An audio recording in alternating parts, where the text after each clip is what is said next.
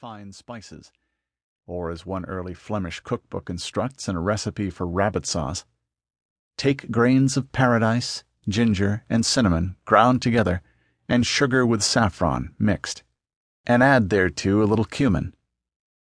It is assumed the cook already knows what he is doing. Nevertheless, other sources do give more specific quantities and scattered descriptions of feasts where seemingly enormous amounts of spices were supposedly consumed in a single meal. The great French historian Fernand Braudel wrote of what, to his Gallic sensibility, was a spice orgy.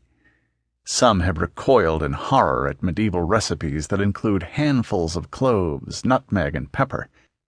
Today's writers warn that an ounce of cloves suffices for the preparation of an efficient anesthetic, and that too much nutmeg can be poisonous. Others just can't imagine that anyone could eat such highly seasoned cuisine. According to the Italian culinary historian Massimo Montanari, these levels of consumption are hard to conceive of and belong instead to the realm of desire and imagination.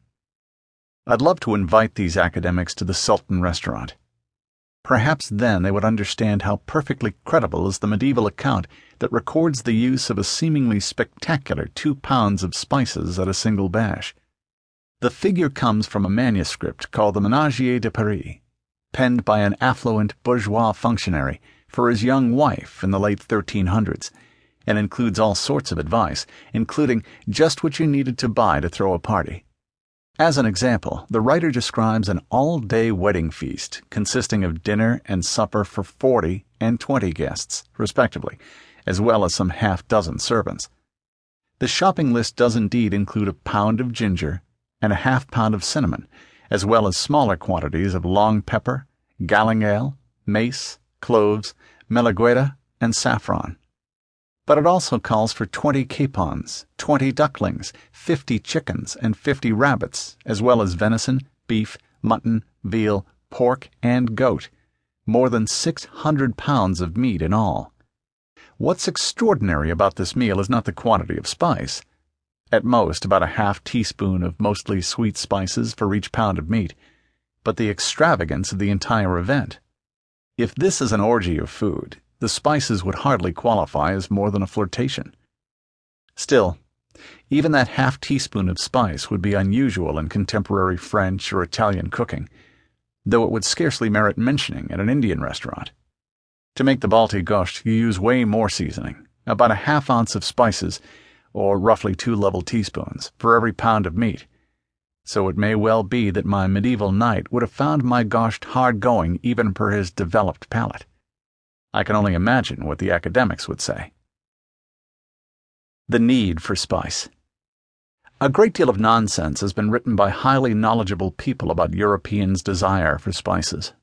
Economic historians of the spice trade who have long mastered the relative value of pepper quintals and ginger quintars, both units of weight, and effortlessly parse the price differential of cloves between Mecca and Malacca will typically begin their weighty tomes by mentioning, almost in passing, the self evident fact that Europeans needed spices as a preservative or to cover up the taste of rancid food. This is supposed to explain the demand that sent the Europeans off to conquer the world.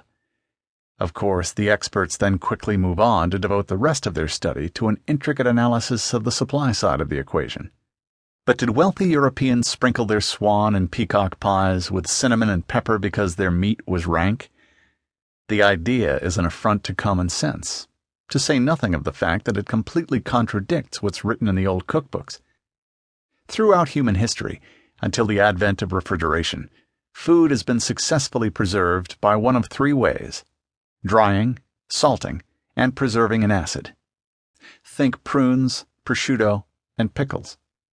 The technology of preserving food wasn't so different in the days of Charlemagne, the Medici, or even during the truncated lifetime of Marie Antoinette, even though the cooking was entirely different in each era. The rough and ready Franks were largely ignorant of all but pepper. In Renaissance Italy, ginger, cinnamon, nutmeg, saffron, and cloves adorned not merely the tables of merchants and potentates but also found their way into medical prescriptions and alchemical concoctions. Spices were even used as mouthwash. And then French trends.